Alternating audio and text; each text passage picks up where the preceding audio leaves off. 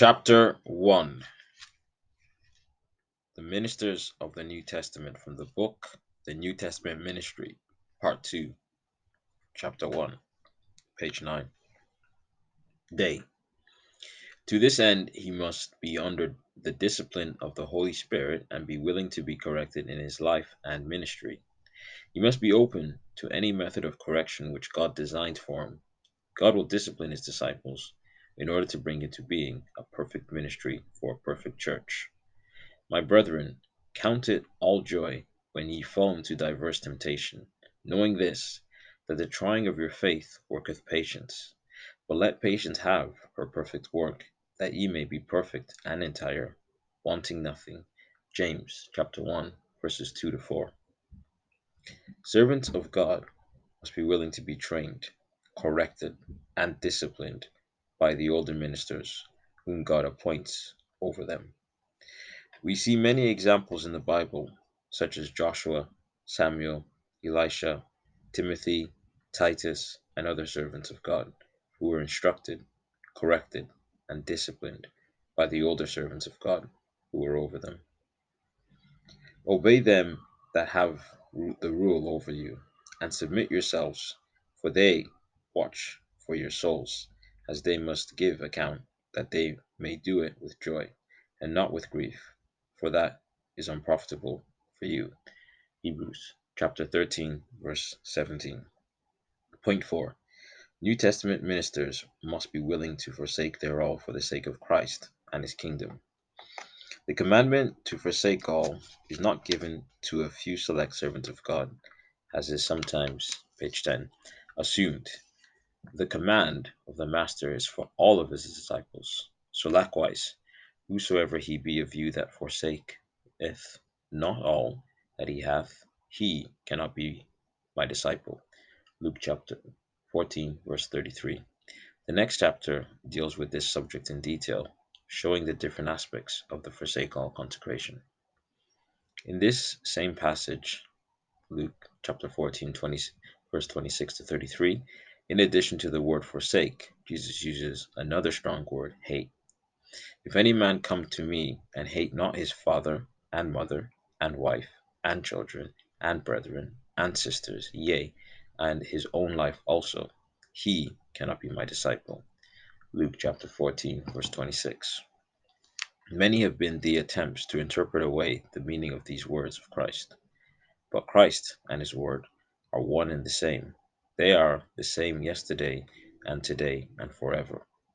The word of the Lord liveth and abideth forever. The truth of the necessity of hating one's family ties can be more readily understood in the context of hating one's own life, of which the Bible has a great deal to say.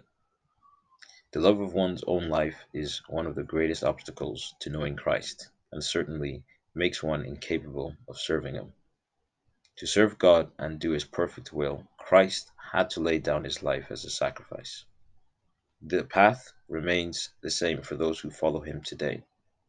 Christ is the model servant of the Lord, the true high priest and minister of the sanctuary. Hebrews chapter 8, verse 2. Christ said, the disciple is not above his master, nor the servant above his Lord.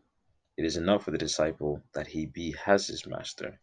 Fear not them which kill the body, but are, page 11, not able to kill the soul. A man's foes shall be the they of his own household. He that loveth father or mother more than me is not worthy of me, and he that loveth son or daughter more than me is not worthy of me. And he that taketh not his cross and followeth after me is not worthy of me. He that findeth his life shall lose it, and he that loseth his life for my sake shall find it. Matthew chapter 10 verses 24, 28, 36 to 39. Can the blind lead the blind? Shall they not both fall into the ditch? The disciple is not above his master, but everyone that is perfect shall be as his master. Luke chapter 6 verse 39 and 40. And whosoever doth not bear his cross and come after me cannot be my disciple. The message of the cross is central in the New Testament. It speaks of dying to self in order to live unto God and do his perfect will. Verily, verily, I say unto you, Except a corn of wheat fall into the ground and die, it abideth alone.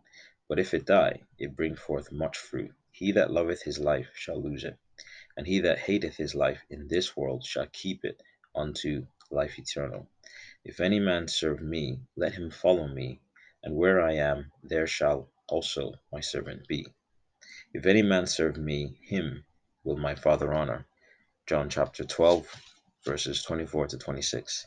Hating one's own life speaks of deliverance from one's own will, that is, from self love.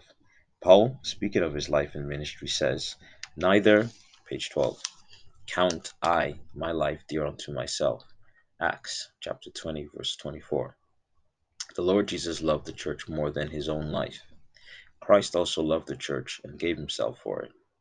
His disciples must also love the church more than their own lives and give themselves for it. Hating one's own hating one's father, mother, wife, and other members of one's own family is a continuation of the truth, of the same truth. It doesn't mean loathing the persons themselves. It means hating the physical relationship, the carnal ties. Jesus desired rather to establish spiritual relationships for his disciples with himself and with one another. Then one said unto him, Behold, thy mother and thy brethren stand without, desiring to speak with thee. But he answered and said unto him that told him, Who is my mother, and who are my brethren? And he stretched forth his hand towards his disciples and said, Behold, my mother and my brethren. For whosoever shall do the will of my Father which is in heaven, the same is my brother and sister and mother. Matthew chapter 12, verses 47 to 50. He, therefore, desired that they should become dead to carnal attachments, lest should such should impede their ministry.